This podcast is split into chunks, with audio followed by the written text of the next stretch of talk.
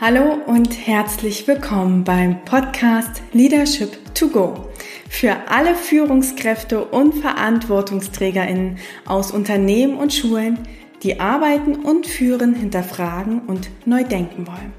Ich bin Romy Möller, Coach und Pädagoge. Und hier im Podcast teile ich mit dir Impulse und Tools zu den Themen New Work und Mindful Leadership, um mehr Tiefe, Verbundenheit und Freiheit in die Arbeitswelt zu bringen, sowohl in Schulen als auch in Unternehmen. Für ein starkes Ich, ein starkes Team und eine starke Gesellschaft. Und jetzt geht es auch schon los mit der heutigen Folge. In der letzten Folge drehte sich alles um das Thema Entscheidungen. Wie können wir gute Entscheidungen im Team treffen? Welche Methoden, Tools gibt es dort und was braucht es allgemein eigentlich für gute Entscheidungen? Und in das Thema möchte ich heute noch mal tiefer mit euch einsteigen und dafür habe ich mir Lisa Knüver in den Podcast eingeladen. Lisa arbeitet bei I plus M Naturkosmetik und das Unternehmen hat sich der Gemeinwohlökonomie verschrieben und 2016 sich auf den Weg zu New Work gemacht. Und wir unterhalten uns jetzt in der Folge darüber, wie bei I plus M Entscheidungen getroffen werden, mit welchem Modell sie arbeiten und welcher Mehrwert dadurch entsteht und auch welche Herausforderungen. Und damit wünsche ich euch jetzt ganz viel Spaß beim Zuhören der Episode Nummer 44.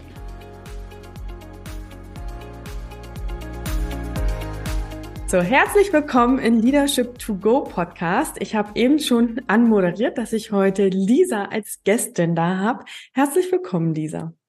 Hallo, Rumi. Ich freue mich total, dass wir uns jetzt in diesem Setting wieder sehen. Und ich habe dir ja eben schon verraten, dass es erstmal eine Check-in-Frage aus den Coaching-Karten für dich gibt. Und ich habe mir da eine ganz besondere ausgedacht und vielleicht weißt du auch gleich, äh, warum ich die ausgesucht habe. Und zwar deine Check-in-Frage heißt, ein, ein Jahresrückblick. Was hat sich für dich verändert? Wie hast du dich weiterentwickelt? Wow, das ist, ja, das ist eine Frage. Also mein, mein Jahresrückblick ist, ähm, da ist sehr, sehr, sehr viel drin. Ich blicke auf ein Jahr zurück, wo ich mich sehr viel weiterentwickelt habe. Also einerseits die Weiterbildung, die ich bei dir machen durfte, die natürlich sehr viel angestoßen hat, was schon so ein bisschen ich sag mal, was ich schon so ein bisschen am Horizont gesehen habe, aber dann natürlich auch noch mal in der Umsetzung, im Selbststudium. Ähm, ich würde sagen, ich habe mich wirklich stark weiterentwickelt.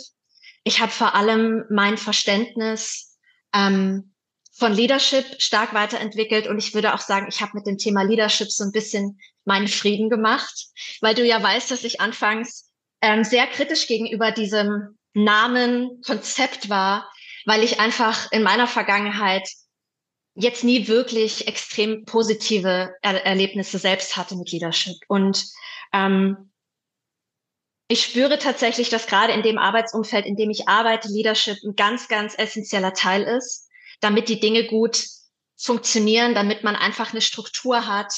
Und was ich sehr schön finde, ist, ich habe in dem Jahr mich und meine Emotionen sehr viel stärker kennengelernt, verstanden auch, wie wichtig Reflexion ist, sowohl im Team als auch natürlich ganz persönlich. Und bin der Meinung, dass ich all meine Beziehungen, sei es auf der Arbeit oder auch im Privaten, wirklich ähm, nochmal neu erleben konnte. Wow. Äh, also jetzt weißt du wahrscheinlich, warum ich sie ausgewählt habe. Damit du auch das für dich auch nochmal so siehst, ja. Ja, ist schön, ja konnte das ganz, ganz viel auch beobachten. Und du hast ja jetzt schon hier und da gesagt, so die Erfahrung mit Leadership, die du früher gemacht hast und die du jetzt machst in deinem jetzigen Arbeitsumfeld. Vielleicht können wir da mal so ein bisschen eintauchen, damit die HörerInnen das auch einordnen können. Ähm, wo stehst du gerade und wie bist du da hingekommen? Also ich stehe jetzt gerade, ähm, habe ich das zweite Jahr voll gemacht in einem Unternehmen, das nennt sich I plus M Naturkosmetik Berlin und ist das erste äh, New Work Unternehmen, in dem ich arbeite. Und ich bin dahin gekommen, ganz bewusst dahin gekommen, weil ich nicht länger in diesen starren Systemen von klassischen Top-Down-Hierarchien arbeiten konnte und wollte. Ich habe einfach gemerkt, dass ähm, ich nicht der Typ bin, der sich da gut eingliedern kann. Das habe ich schon in der Schule gemerkt, dass ich einfach immer so ein bisschen die ja, die Systemsprengerin da war, die einfach ja oft angeeckt ist mit ihrer Art und mit ihren Rückfragen. Ähm, und jetzt bin ich bei I plus M gelandet und habe mir, wie gesagt, diese Firma bewusst einerseits dahingehend ausgesucht, dass dort eben selbst organisiert und kompetenzbasiert gearbeitet wird, aber eben auch, und das zeigt sich auch in meiner ganzen beruflichen Laufbahn, dann starker Fokus eben auf Purpose ist und auf Nachhaltigkeit.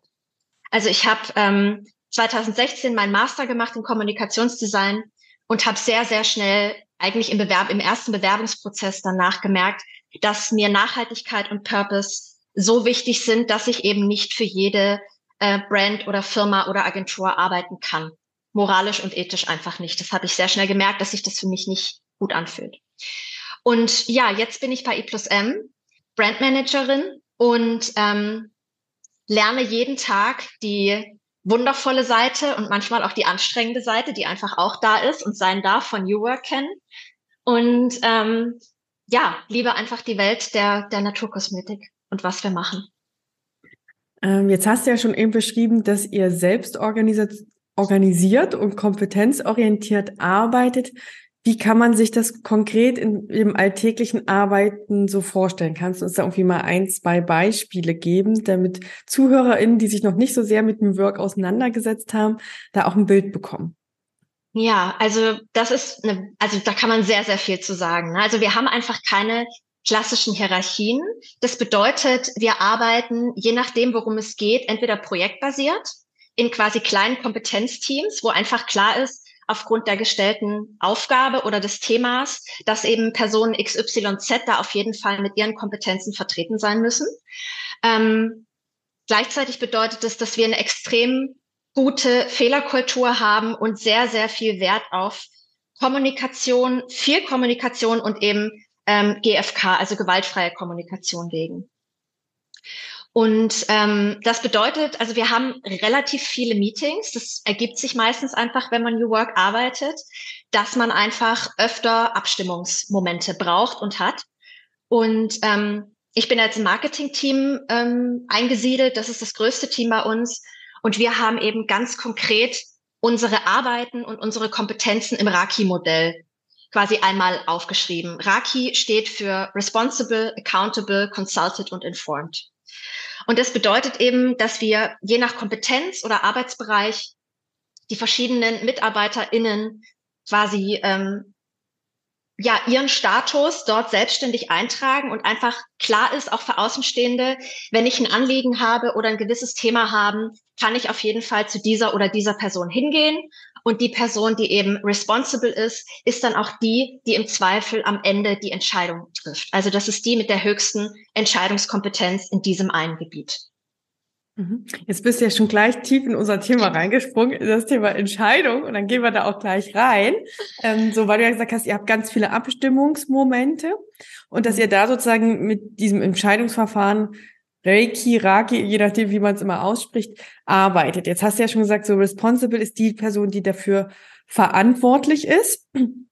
Accountable und also kannst du noch die anderen Buchstaben auch erklären, weil ich glaube auch die meisten haben davon auch nichts gehört.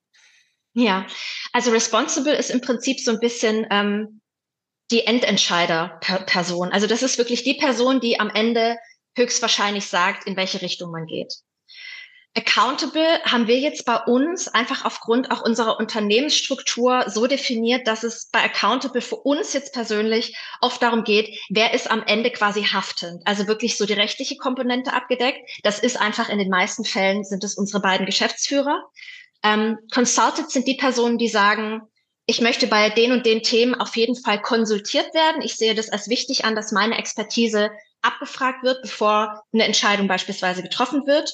Und informed sind Leute, die sagen, ich muss da jetzt nicht unbedingt mitsprechen, ähm, aber ich möchte auf jeden Fall informiert werden, weil eben eine gewisse Entscheidung Auswirkungen haben kann auf meinen Arbeitsbereich zum Beispiel. Mhm. Und jetzt hast du ja gesagt, sozusagen, wenn ihr da ein Projekt habt, ihr tragt euch da selber rein und sozusagen arbeitet dann mit dem Modell. Ähm, ich weiß nicht, seit wann arbeitet ihr damit schon? Ähm, lass mich überlegen. Ich schätze mal jetzt ein gutes Jahr. Mhm. Okay. Allerdings, genau, vielleicht war das gerade ein bisschen ähm, nicht ganz so klar von mir formuliert. Also wir, wir, es ist nicht so, dass wir projektbezogen dieses Raki-Modell nochmal anpassen, sondern wir haben quasi unsere Kernkompetenzen im Raki einmal abgebildet, so dass relativ klar ist, wenn ein neues Projekt kommt, ähm, welche Personen da Sinn machen, mhm. in diesem Expertenteam dann quasi zu sein. Okay, also wenn du jetzt sagst, sozusagen seit einem Jahr, du warst ja schon ein Jahr davor da, so äh, welche Veränderung hast du wahrgenommen, seitdem ihr mit diesem Modell sozusagen auch die Kompetenzen und damit auch so ein bisschen die Entscheidungsgewalt, nenne ich es jetzt mal, äh, regelt? Mhm. Also ich würde auf jeden Fall sagen, es ist einfach mehr Klarheit da, was wichtig ist, weil eben in diesem New Work-Kontext, wie gesagt, wir haben viele Meetings. Das heißt, wir haben eh schon viele Abstimmungsrunden. Und was ja gewollt ist, zumindest bei uns, so wie wir New Work verstehen, ist eben, dass ähm, das Team bei den allermeisten Sachen mitgenommen wird. Das heißt, es ist für uns essentiell, um einfach auch ähm, die Arbeit gut strukturiert und auch relativ schnell natürlich abfertigen zu können, dass wir eine sehr transparente, gut strukturierte, ähm, äh, ein gut strukturiertes Kompetenzmodell haben. So und dafür brauchen wir das eben. So, jetzt hast du ja schon gesagt, es hat mehr Klarheit auf jeden Fall gebracht. Äh, wenn du jetzt aber so mal zurückdenkst an die Einführung, gab es da irgendwie Herausforderungen, Schwierigkeiten? Also wie seid ihr auch damit umgegangen, das Modell erstmal auch einzuführen und es für euch auch handhabbar zu machen? Weil du hast ja schon gesagt, so accountable heißt für uns für, vor allem Haftung. Ja, also das ist ja auch sozusagen nochmal, wie legt man die Begriffe für sich persönlich aus? Mhm. Welche Erfahrungen habt ihr da so gehabt? Ja, also bei uns hat es schon auch am Anfang ein bisschen geknirscht, ähm, was auch okay ist, weil das natürlich ein neues Modell ist, was auch durchaus natürlich die Komplexität reduzieren soll, aber immer wenn man was Neues einführt in eine eh schon komplexe Unternehmensstruktur, ist quasi eigentlich alles weitere ähm, dann nochmal on top. Ne? Also ich erinnere, dass wir durchaus Probleme hatten, dass entweder in manchen Fragen ähm, niemand wirklich responsible sein wollte. Also da gab es dann einfach so ein, hm, weiß ich nicht, traue ich mir dann am Ende doch nicht zu. Und äh, oder besser gesagt, dass eben zu viele Leute gesagt haben, nee, ich sehe das eigentlich schon ganz klar in meinem Bereich. Also dass man dann wirklich abklären konnte, wer ist denn jetzt wirklich ähm, die eine Person, die die meiste Kompetenz hat. Und wie seid ihr dann damit, also wie habt ihr das geklärt bei denen, wo es keinen gab und äh, bei denen, äh, wo es so viele gab, habt ihr da gelost? Ich vermute mal nicht. nee, obwohl es vielleicht manchmal äh, schneller gehen würde, wenn man das so macht. Also wir haben ja sowieso bei allen Fragen das klassische Beratungsprinzip. Also wir wollen vermeiden, dass einzelne Personen ähm, sich so so stark verantwortlich ähm, fühlen, dass sie quasi eine Entscheidung alleine treffen, die dann auch alleine eben nur auf einem Paar Schultern liegt. Das bedeutet, wir haben natürlich darüber gesprochen. Wir haben auch gesagt, wir können am Anfang erstmal ähm, im Sinne von responsible quasi eine Art Doppelspitze definieren und dann nach ein, zwei, drei Monaten nochmal geschaut, okay, wer ist es denn jetzt wirklich? Also sagt die eine Person, ich möchte das bleiben, ich traue mir das zu, es gefällt mir und sagt die andere vielleicht, okay, es reicht für mich total, wenn ich nur konsultiert werde und einfach Bescheid weiß. Also das war wirklich so ein Prozess, der auch ähm, wie alles, was mit New Work zu tun hat, immer wieder neu iteriert wird. Also wir gehen immer wieder nach ein paar Monaten ins Modell rein und sagen, stimmt das eigentlich noch? Mhm. Und wie war es dann so nach zwei, drei Monaten? Äh, ist dann eine Person eher vielleicht zurückgetreten oder habt ihr nochmal komplett ausgewechselt? Äh, wie war da so die Erfahrung? Ja, auf jeden Fall. Also wir haben schon gemerkt, dass ähm, sich einige Dinge nochmal komplett verschoben haben mhm. und wir auch allgemein gemerkt haben, dass es eben Leute gibt, die vielleicht jetzt für eine gewisse, ähm, für einen gewissen Bereich eingestellt wurden, aber einfach noch andere total tolle Kompetenzen in anderen Bereichen haben. Und das ist natürlich immer was, was man was man empowern möchte und wo man nicht sagen möchte, ja, du sorry, aber steht halt quasi nicht in deiner Jobbeschreibung drin. Also das heißt, wir versuchen wirklich auch von Projekt zu Projekt möglich zu machen, dass Leute sagen, mich interessiert beispielsweise Sales gerade total. Ich würde gerne bei diesem einen Projekt da einfach mit einsteigen und wir das angucken. Mhm. Mhm.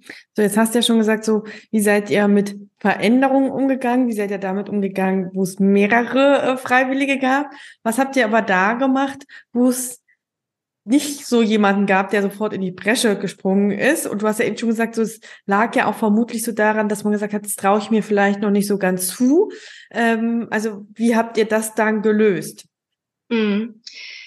Ähm, Also ich glaube tatsächlich, dass es auch innerhalb von, von gerade jetzt dem Marketing-Team, in dem ich bin, wir hatten relativ viele neue KollegInnen auch in den letzten zwei Jahren, eben auch in dem Zuge, wo ich gekommen bin.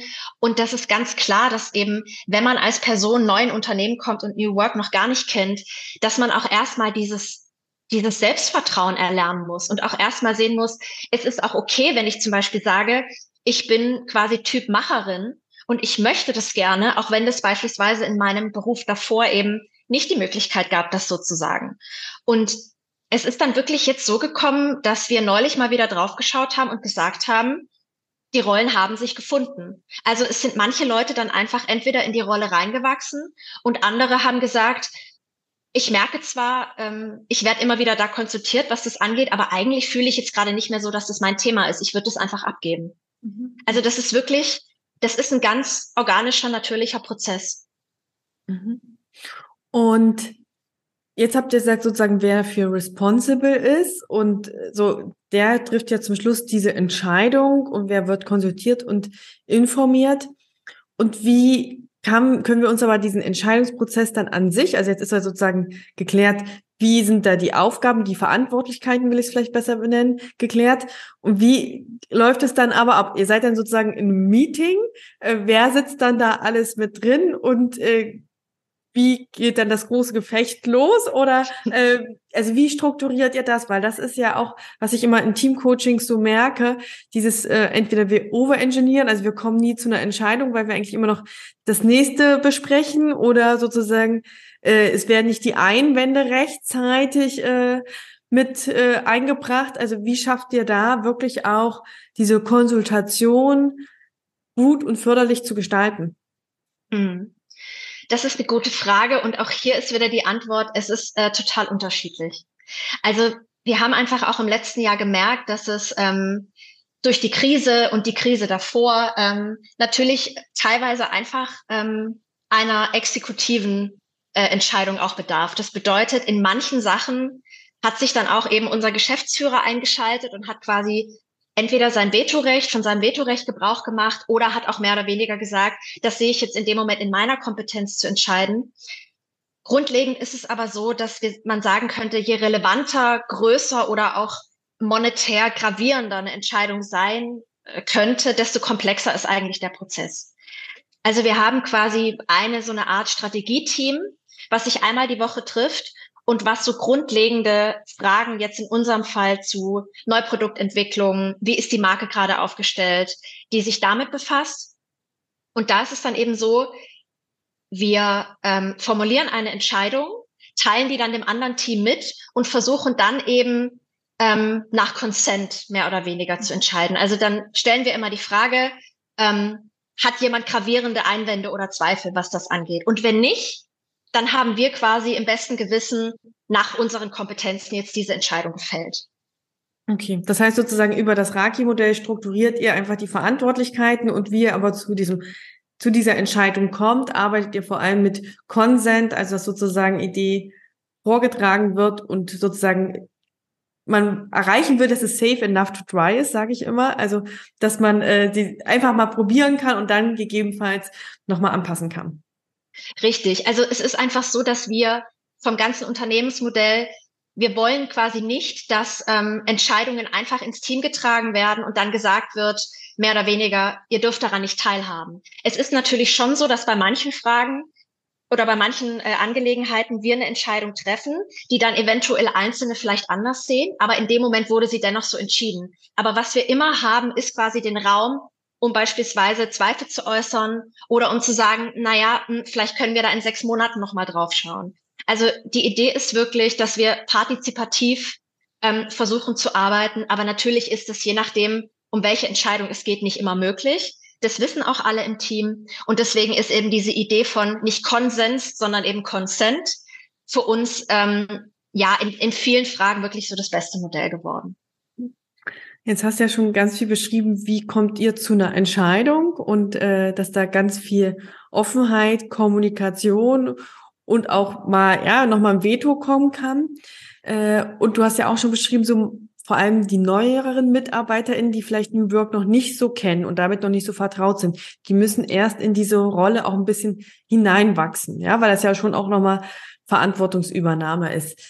Was braucht es deiner Meinung nach an Kompetenzen, damit man genau das auch gut ausfüllen kann? Also wie könnt ihr eine Person für so eine Rolle auch stärken, damit man das gut leben kann? Also ich glaube wirklich am wichtigsten ist eine gute Fehlerkultur, mhm. weil also was wir immer wieder merken ist, dass trotz quasi unserem doppelten Boden, den wir gefühlt überall einbauen, passiert es immer mal wieder, dass wir auch daneben greifen und dass auch die Person mit der größten Kompetenz oder der Personenkreis mit den Kompetenzen sich einfach mal vergreift. Und was wir dann einfach immer sagen ist, Fehler sind völlig okay, aber wir haben den Anspruch oder wir versuchen einfach sie im besten Fall nur einmal zu machen. So. Und ich glaube wirklich, und was ich auch gemerkt habe ähm, im Zuge meiner Weiterbildung bei dir, dass gutes Leadership immer bedeutet, einer Person einen Vertrauensvorschuss zu geben und einfach immer zu sagen, du kannst mit allen Fragen zu mir kommen und dann versuchen wir gemeinsam eine Lösung zu finden. Aber vor allem empowere ich dich dabei, erstmal eine Lösung zu finden. Weil ich glaube, dass dieser Reflex, der ganz oft da ist, einfach auf die Person, Person zurückzugreifen, die vielleicht länger da ist oder gefühlt in einer Hierarchie, die wir ja eigentlich nicht mehr haben, über dir steht, zu der Person zu gehen und so ein bisschen so ein Shortcut zu nehmen. Ja, und einfach so nach dem Motto, wenn ich die Person frage, die wird mir schon so den Weg weisen. Und ich fall dann auch immer ganz oft noch in diese Rolle, dass ich denke, ja klar, kann ich dir beantworten. Und denke danach jedes Mal, shit, das wolltest du doch eigentlich nicht mehr machen. Ähm, nicht, weil ich, weil ich quasi nicht äh, behilflich sein möchte, sondern weil mein Stil wirklich ist, ähm, die Leute zu empowern, quasi in die Verantwortung selbst reinzuwachsen. Weil ich glaube, dass wenn man spürt, dass man Vertrauen hat von den, von den KollegInnen.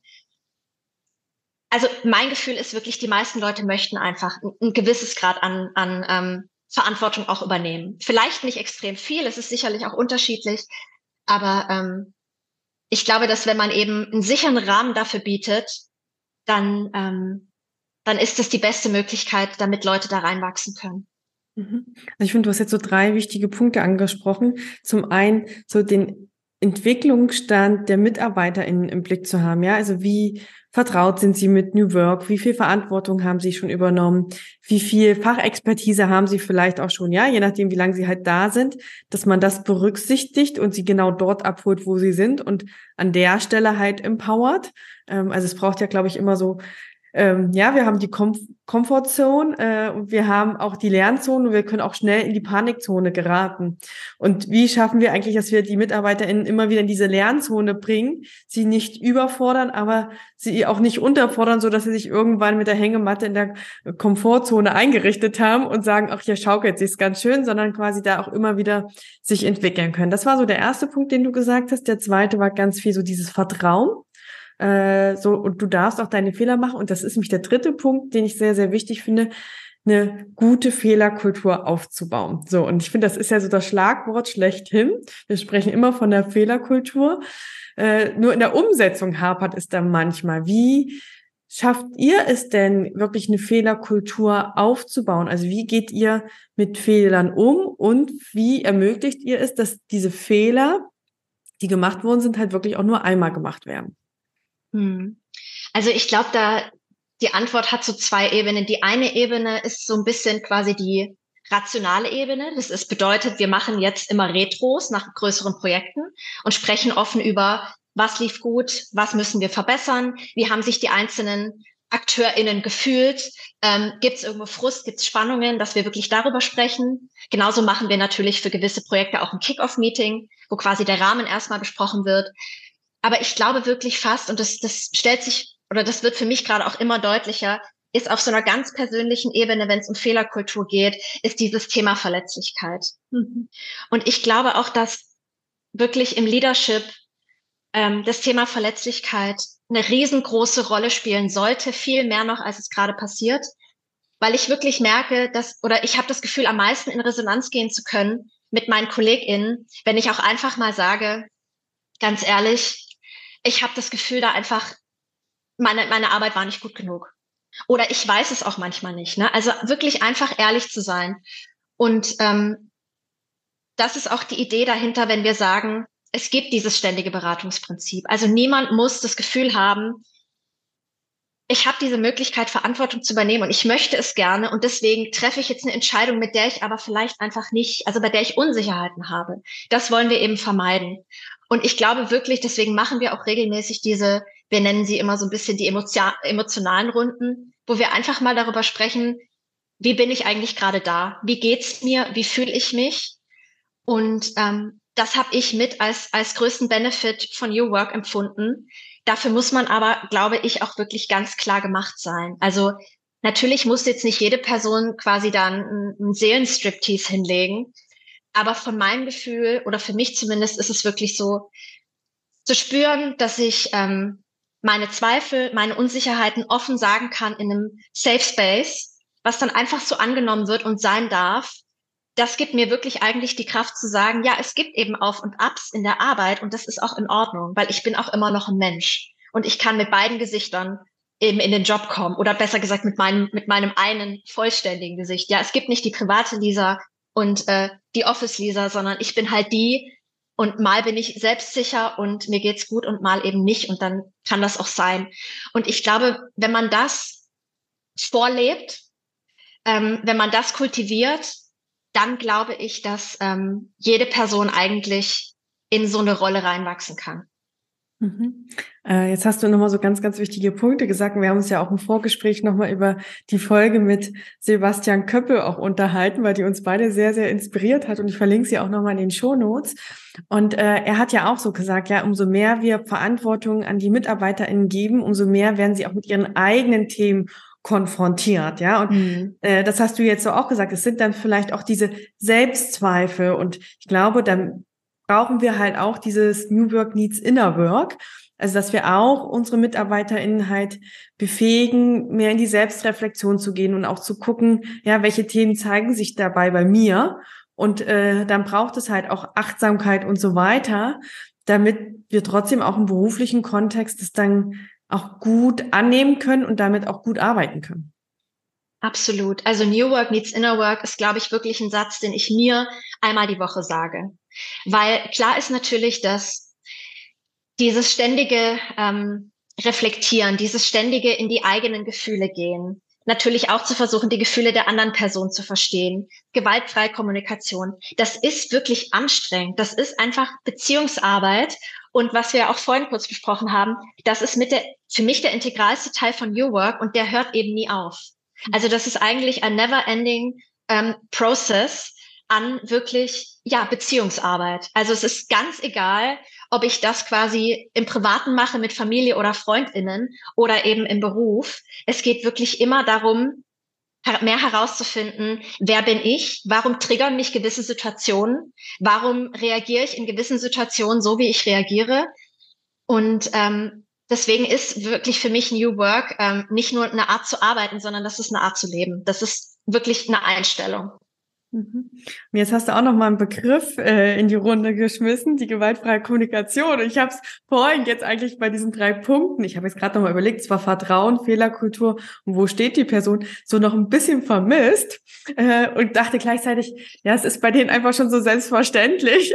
Deshalb erwähnt sie es gar nicht mehr, weil ich glaube vor allem das Thema Kommunikation ist vor allem bei Entscheidungsprozessen so wahnsinnig wichtig, ja, äh, weil die Frage ist ja auch, wenn ich anderer Meinung bin, wie kommuniziere ich es? Und ich glaube halt, äh, wenn man verschiedene Leute beteiligt und sei es nur, dass sie informiert werden oder konsultiert oder konsultativ sozusagen mit äh, integriert sind, ist es halt ganz, ganz wichtig, wie drücke ich dann meine Meinung aus oder ja, also wie hören wir einander zu. So, und da arbeitet ihr ja ganz stark mit der GfK. Ähm, so, also wie siehst du das äh, in dem Thema und wie übt ihr das auch immer wieder, da auch eine gute Kommunikationskultur neben der Fehlerkultur aufzubauen? Ja, sehr wichtiger Punkt. Also wie gesagt, die GfK ist quasi der Versuch ähm, von uns, einfach komplett wertschätzend ähm, zu kommunizieren. Und wir versuchen das wirklich nicht nur in quasi schwierigen Momenten oder Spannungsmomenten zu machen, sondern eigentlich immer, also in jedem Meeting. Das bedeutet ganz simpel, dass man versucht nicht zu werten, was beispielsweise eine andere Person gesagt hat. Das bedeutet, dass man, wenn man spürt beispielsweise, oh, da kommt jetzt gerade ein ganz starkes Gefühl in mir hoch, ähm, jetzt erstmal kurz innehält und sich fragt, okay, was, warum passiert das jetzt gerade in mir? Und ähm, ja, ich glaube, dass eben dieses ähm, Transparenz bei Entscheidungen das Team abgeholt werden muss. Das sind alles Dinge, wo, wie, wie du schon richtig sagst, Kommunikation eben das Aller, Allerwichtigste ist. Und ähm, wir versuchen ganz konkret, das eben so zu, ja, zu stimulieren oder immer wieder in den Alltag mit einlaufen zu lassen, dass wir eben regelmäßige Feedbackrunden haben. Also einerseits eben in den, in den Teams, aber eben auch in gewissen kleineren Projektteams, wo wir jetzt momentan haben wir uns auf so einen äh, dreimonatigen Tonus eingeschossen, wo wir wirklich uns Zeit nehmen und ähm, jeder Kollegin quasi drei Punkte sagen. Und wir beginnen immer mit, ich arbeite gerne mit dir, weil. Und dann werden einfach drei Punkte ausgeführt, um einfach wertschätzend in das alle rein, in das ganze Gespräch zu starten. Aber dann eben auch ganz wichtig, haben wir immer auch diese Ebene, wo sehe ich noch Entwicklungspotenzial? Und das ist dann die Stelle, wo man einfach ähm, Wünsche formulieren kann beispielsweise, wo man auch mal Dinge ansprechen kann, die einem ja nicht gut gefallen haben, wo einfach Raum dafür da ist. Und die Idee ist wirklich, und das ist, weiß ich aus eigener Erfahrung, sehr schwer, wenn dann jemand einfach ähm, Entwicklungspotenzial an, an dich ähm, richtet, das dann erstmal so stehen zu lassen und eben nicht in so eine Schleife von Rechtfertigung oder äh, ja irgendwas zu kommen, was natürlich sehr, sehr menschlich ist, sondern wirklich das einfach mal mitzunehmen. Man darf Rückfragen stellen und kann sich dann wirklich ähm, zu einem späteren Zeitpunkt nochmal dazu mit der anderen Person austauschen. Aber die Idee ist wirklich auch zu kultivieren, ähm, dass eben Entwicklungspotenzial, man könnte auch sagen negatives Feedback, aber es geht ja nicht darum, negativ zu sein, sondern es geht darum, einfach im besten Fall der anderen Person zu zeigen, da ist vielleicht bei dir ähm, noch ein ungeschliffener Diamant irgendwo und ich sehe den und ich wünsche mir für dich und für uns alle, dass der an, an, an die Oberfläche kommen darf. Ähm, deswegen, wir versuchen das wirklich alles positiv zu frame, aber das bedeutet natürlich nicht, dass alles positiv ist. Also auch ähm, negative Gefühle dürfen sein, nur wir achten eben darauf, dass wir sie so verpacken, bei uns bleiben in dem Moment, also auch nicht in die Anschuldigung gehen, ähm, um natürlich auch bei der anderen Person einfach das Herz offen zu halten, weil jede Person fühlt sich oder wenn sie in die Defensive sich gedrängt fühlt, ist einfach nicht mehr offen für sowas. Ne? Dann gehen einfach die, die, die Klappen runter und die Schotten zu und dann ist einfach keine wertschätzende Kommunikation mehr möglich. Mhm. Du hast jetzt äh, den Begriff verpacken genutzt und gleichzeitig würde ich da sogar so ein bisschen sagen, vielleicht gar nicht so sehr verpacken, sondern es sehr transparent und wertschätzend zu machen. Ähm, weil ich mal sage, bei der GfK äh, können wir manchmal die GfK auch missbrauchen, um sozusagen eigentlich eine Du-Botschaft so ein bisschen in Geschenkpapier einzupacken und sagen, äh, ich fühle mich nicht wertgeschätzt. Ja, es ist eigentlich so, äh, du schätzt mich nicht wert. Also da müssen wir mal so ein bisschen aufpassen. Es ist ganz schön tricky bei der äh, gewaltfreien Kommunikation.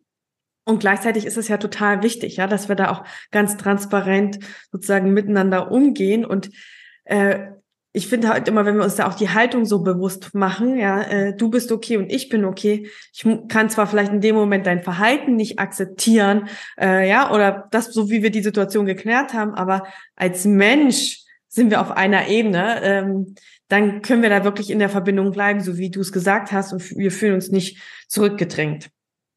Ja, absolut richtig, ja. Und ich glaube jetzt, so wie du es auch erläutert hast, wird, glaube ich, ganz, ganz sichtbar und ich finde, das ist auch total wichtig, dass wir nicht einfach nur sagen können, so wir fangen jetzt mal an, so ein Entscheidungsmodell einzuführen und wir machen jetzt ab sofort Maraki und äh, irgendwie Konsent, sondern dass es ganz viel mit diesen ganzen anderen Themen noch zu tun hat, ja.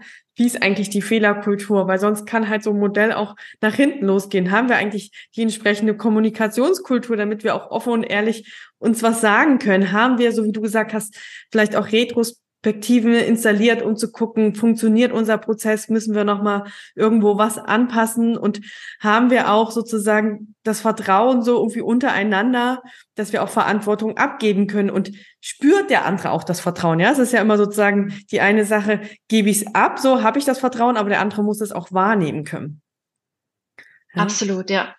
Ähm, und das, da müssen wir sozusagen immer wieder die Balance finden. Also irgendwo müssen wir ja mal anfangen. Äh, nur das dann immer wieder alles so im Blick zu haben. Und vielleicht kommen wir da auch so ein bisschen auf den Anfang äh, zurück. Äh, da wollte ich mich gerade noch reintauchen, bevor du schon sozusagen ins nächste Becken gesprungen bist, weil du gesagt hast, so für dich hat auch sich der Begriff Leadership ein bisschen verändert in dem letzten Jahr. Und äh, vielleicht können wir da auch noch mal so gucken, was heißt denn jetzt für dich Leadership auch vielleicht so in der Verbindung mit Verantwortung übernehmen und auch Entscheidungsprozesse, äh, so weil das ja manchmal so Führungskräfte und Führung und New Work, dann steht ja manchmal so ein Widerspruch. Und ich habe ja immer gesagt, nee, für mich ist da kein Widerspruch zwischen Leadership und New Work. Und wie hast du da für dich ja vielleicht irgendwie ähm, ich weiß gar nicht, wie du es vorhin ausgedrückt hast, so, dass du damit im, ins Reine gegangen bist irgendwie. Mhm. Ja, ja, also wie gesagt, ich meine, Leadership ist für mich oder ich bin einfach aufgewachsen mit einem Bild oder einem Begriff von Leadership, was meistens einfach bedeutet hat, dass ähm, über jeder Person entweder noch eine, zwei oder drei andere Personen äh, stehen, die im Prinzip so ein bisschen vorgeben, was gemacht wird. Und du bist dann eben am Ende ja ausführende Kraft und hast wirklich sehr, sehr wenig ähm, Entscheidungskompetenz oder Freiraum.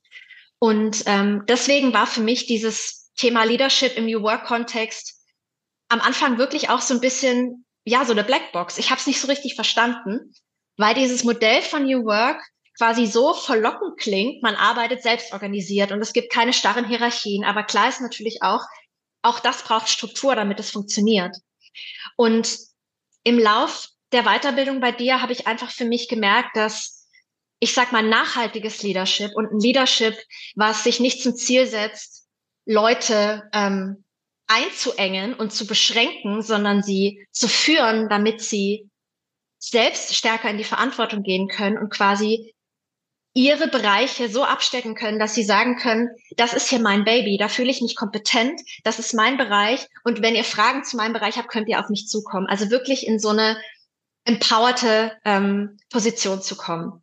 Ja, und ich glaube, an der Stelle ist halt auch wichtig, so äh, das Leadership ja so wie auch bei euch jetzt sozusagen die Entscheidungsgewalt ja da auch flexibel ist. Ja, also sie kann ja auch mit den Rollen wieder vergeben werden. Und äh, ich bin der Meinung, so eigentlich müssen wir in den New Work-Kontexten in den Organisationen alle Leadership übernehmen, ja, weil wir irgendwo überall irgendwie Verantwortung tragen für irgendwas, äh, ja auch die Kompetenz tragen und da auch in dem Sinne ein Vorbild sind. So und eigentlich sage ich so, wir sind alle Leadership-Personen und deshalb nehme ich immer lieber den Begriff Leadership als Führung, weil wir Führung immer ganz viel noch so mit diesem hierarchischen verbunden haben und für mich Leadership noch mal ganz, also viel viel ganzheitlicher ist. Ja, das ist ein sehr schönes Bild, was du gerade gezeichnet hast. Das möchte ich so unterschreiben, ja. Sehr gut, sehr gut. So, jetzt haben wir so ein bisschen da reingetaucht zum Thema Entscheidung. Was braucht es dafür? Und äh, gibt es denn etwas, was du noch unbedingt sagen möchtest, wo du sagst, okay, wenn jetzt irgendwelche ZuhörerInnen zuhören und ich kenne die Frage in den Teamcoachings immer, wie können wir eigentlich schneller entscheiden und äh, wie kommen wir da irgendwie, dass wir auch mehr committed sind. Also ich glaube, da gibt es ganz, ganz viele, die das alles so brennend interessiert. Gibt es was, wo du sagst, okay, das möchte ich euch auf jeden Fall noch mitgeben, äh, damit ihr gute Entscheidungen treffen könnt und da auch ja selbstwirksamer sein könnt?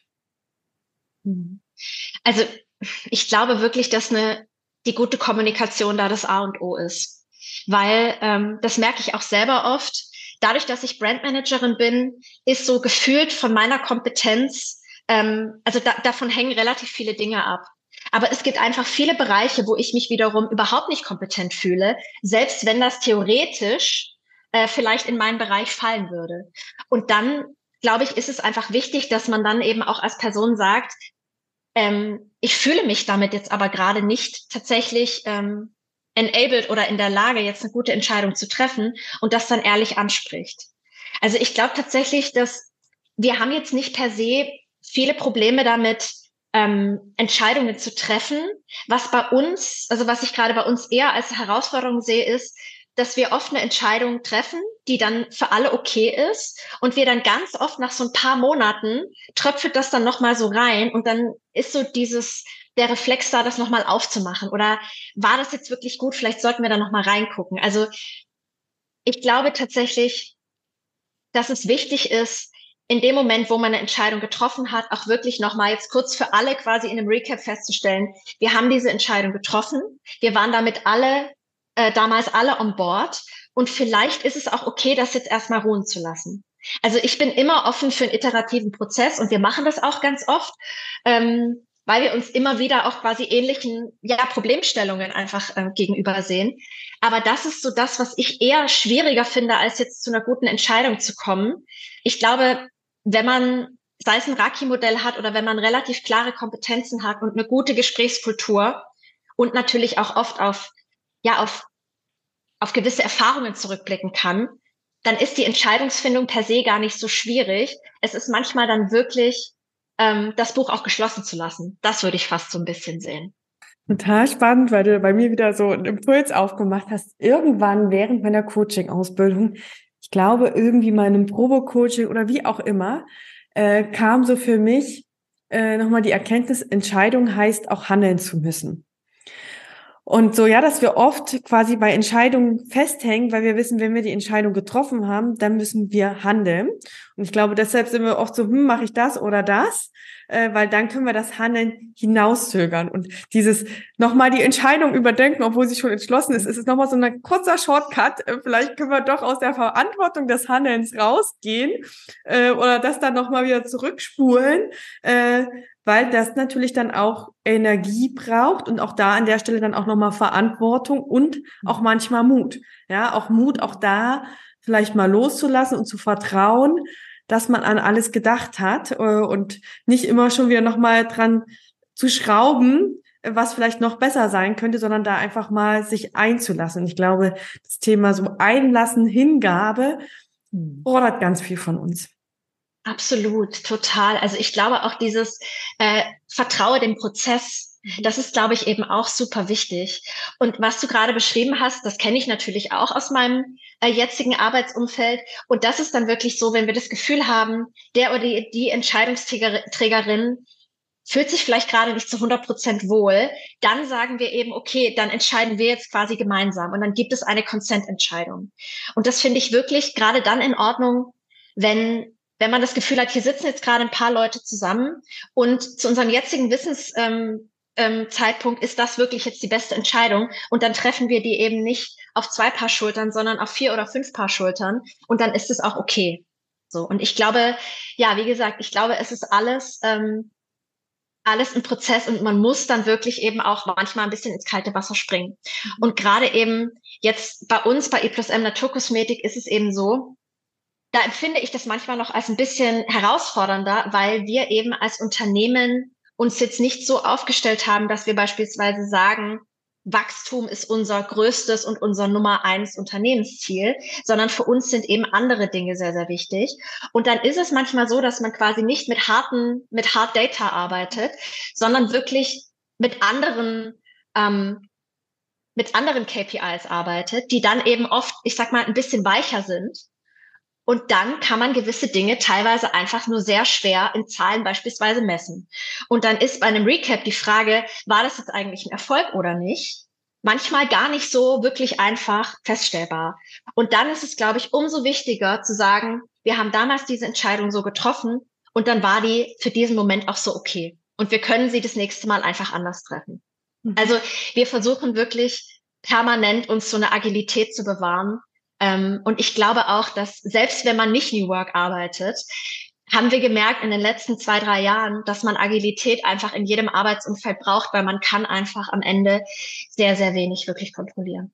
Mhm. Also ich finde, du hast jetzt nochmal zwei wichtige Punkte reingebracht. Zum einen, dass wir halt auch einfach schauen müssen, so dass die Umwelt um uns herum ja viel, viel komplexer und vorhersehbarer wird dass wir einfach nicht mehr so viel Kontrolle vielleicht haben wie früher und dadurch halt diese Agilität notwendig wird und wir dadurch auch vielleicht anders Entscheidungen treffen müssen, ja, äh, viel, viel schneller und dann auch vielleicht immer noch mal reflektierter so, und, aber auch gleichzeitig so, wir treffen es jetzt, ohne alles hundertprozentig absichern zu können. Ja, also ich glaube, diese hundertprozentige Sicherheit, die gibt es nicht mehr.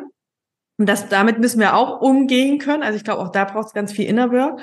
Und ich finde den zweiten Punkt, den du äh, so indirekt angesprochen hast, ist ja auch, und das kann auch nochmal, glaube ich, für Entscheidungsfindung ganz hilfreich sein äh, für Teams, die so manchmal strugglen, dass wir uns immer das Ziel auch nochmal vor Augen rufen, ja? Also worum geht's uns eigentlich und zahlt jetzt die Entscheidung, die wir jetzt treffen wollen, auf unser Ziel ein? Und äh, manchmal habe ich so das Gefühl, dass wir so den Purpose vergessen. Und deshalb sage ich ja mal, setzt irgendwie in so einem Meeting nochmal einen leeren Stuhl oder jetzt bei den Online-Meetings eine leere Kachel äh, und macht da irgendwie ja den Purpose irgendwie, und wenn es so Nachhaltigkeit ist, damit wir das immer nochmal auch im Blick haben bei unserer Entscheidungsfindung, weil das kann uns dann auch nochmal in der Hinsicht mehr Sicherheit geben, weil wir sagen, ja, genau dafür haben wir uns entschieden.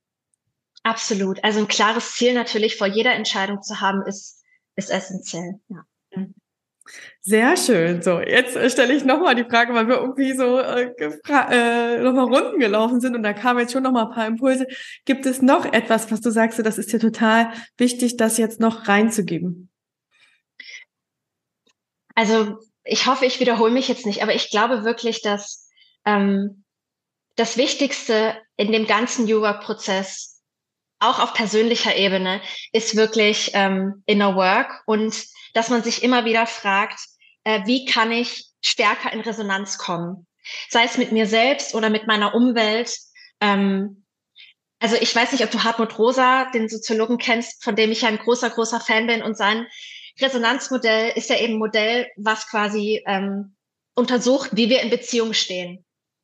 Und ich glaube eben, dass durch unser sehr, sehr schnelles Leben in so einer krass beschleunigten Gesellschaft einfach ähm, ganz oft in den Hintergrund gerät, was eigentlich das Wichtigste ist. Und das Wichtigste ist eben die Resonanz mit anderen Leuten und die Resonanz zu unserem Kern. Und ich glaube wirklich, dass die Beschäftigung damit jede Person weiterbringt und nicht nur zu einer besseren Kollegin macht, sondern einfach auch zu einem, zu einem ganzheitlich, ganzheitlicheren Menschen da bin ich wirklich ganz fest davon überzeugt. Und deswegen glaube ich, dass ähm, Inner Work sich für alle Personen lohnt, ob jetzt im, im Hinblick auf New Work oder auch nicht.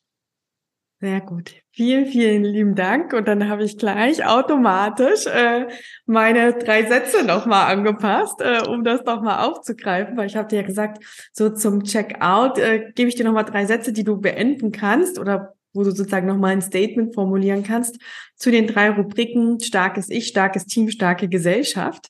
Und ich verrate dir jetzt nicht, welchen eigentlichen Satz ich beim starken Ich hatte, sondern ich habe ihn jetzt mal ganz ad hoc angepasst. Äh, so komme ich immer wieder in Resonanz mit anderen. Dem bitte ergänzen. Ähm, indem ich mit offenem Herzen und offenen Ohren ähm, zuhöre zuhöre und wirklich vielleicht mal nicht die Frage stelle, wie geht's dir? Weil da kann man sehr leicht antworten, gut oder eben sehr gut. Schlecht kommt ja eher nicht so oft, sondern ähm, was beschäftigt dich gerade? Starkes Team. So können wir im Team besser Entscheidungen treffen. Ich glaube, da ist es wirklich wichtig, dass man sich immer wieder sagt, ähm, wir sitzen alle im gleichen Boot. Und auch wenn wir nicht immer die gleiche Meinung haben, was völlig okay ist, wollen wir am Ende im besten Fall wirklich alle dasselbe. Und ähm, ich glaube, dass man immer gut beraten ist, wenn man in einem Team mit sehr viel Verständnis und ähm, Demut einfach äh, in solche Situationen geht. Weil jede Person hat eben auch noch ein, ein privates Ich, ein Eigenleben, ein Innenleben und man weiß einfach oftmals wirklich nicht, was bei der Person gerade ähm, abgeht. Und ich glaube, wirklich Verständnis und ein bisschen, ja, ein bisschen Zartheit ist, glaube ich, auch in dieser Zeit momentan sehr, sehr viel wert. Danke dir. Und dann kommen wir zur starken Gesellschaft. Verantwortung zu teilen stärkt die Gesellschaft, weil. Ich denke, weil die Erfahrung in einem Kollektiv, in einem echten Kollektiv zu sein und zu leben und zu arbeiten, ähm, wenn es gut funktioniert, wirklich alle Leute davon überzeugen kann, dass es oft wirklich Sinn macht, ähm, nach links und rechts zu schauen. Ich glaube, dass wir gerade auch im Arbeitsumfeld immer noch sehr geeicht darauf sind, ähm, andere als KonkurrentInnen zu sehen, anstatt als KollegInnen. Und ich glaube wirklich, dass wir, dass sich das irgendwie ändern muss. Und deswegen ähm, komme ich auch immer wieder eben mit, mit Emotionen und diesen ganzen doch auch sehr persönlichen Dingen, weil ich wirklich glaube, dass wenn man da das vorlebt, dass Verletzlichkeit sein darf und das auch mal dass man auch mal wirklich sagen kann, wenn man sich nicht gut fühlt, warum auch immer, dass das einfach, ähm, dass das NachahmerInnen findet und dass das dann einfach eine Welt kreiert und ein Umfeld kreiert, wo Dinge sein dürfen. Und ich glaube, wenn Dinge sein dürfen, dann gibt man wirklich den Boden eigentlich, ähm, dann bestellt man den Boden so, dass, dass die Leute irgendwann über sich hinauswachsen wollen. Vielen, vielen lieben Dank, Lisa, für die Antworten, für die ganzen Impulse. Und äh, ich bin davon überzeugt, dass wir jetzt den einen oder anderen damit zum Nachdenken angeregt haben. Danke dir, Romy.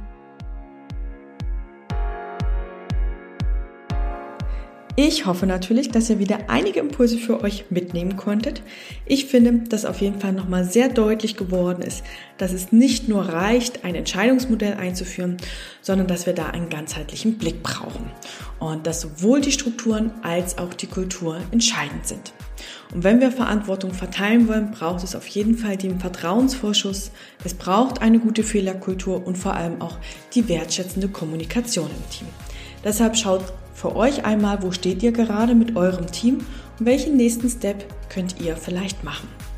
Und wenn ihr noch tiefer in das Thema New Work eintauchen wollt, dann schaut gerne mal auf meiner Website vorbei, denn dort findet ihr zwei Magazine zu dem Thema. Zum einen das New Work in Unternehmen Magazin, wo auch ein Bericht von I plus M enthalten ist, als auch das Magazin New Work in Schule. Denn äh, die beiden Systeme sind mir ja sehr, sehr wichtig. Und falls euch der Podcast jetzt wieder gefallen hat, würde ich mich total freuen, wenn ihr meinen Podcast abonniert, wenn ihr die Folge teilt oder wenn ihr mir auch eine Bewertung dalässt, sodass wir noch mehr Aloha in die Arbeitswelt bringen können gemeinsam. Und damit wünsche ich euch jetzt erst einmal eine gute Woche.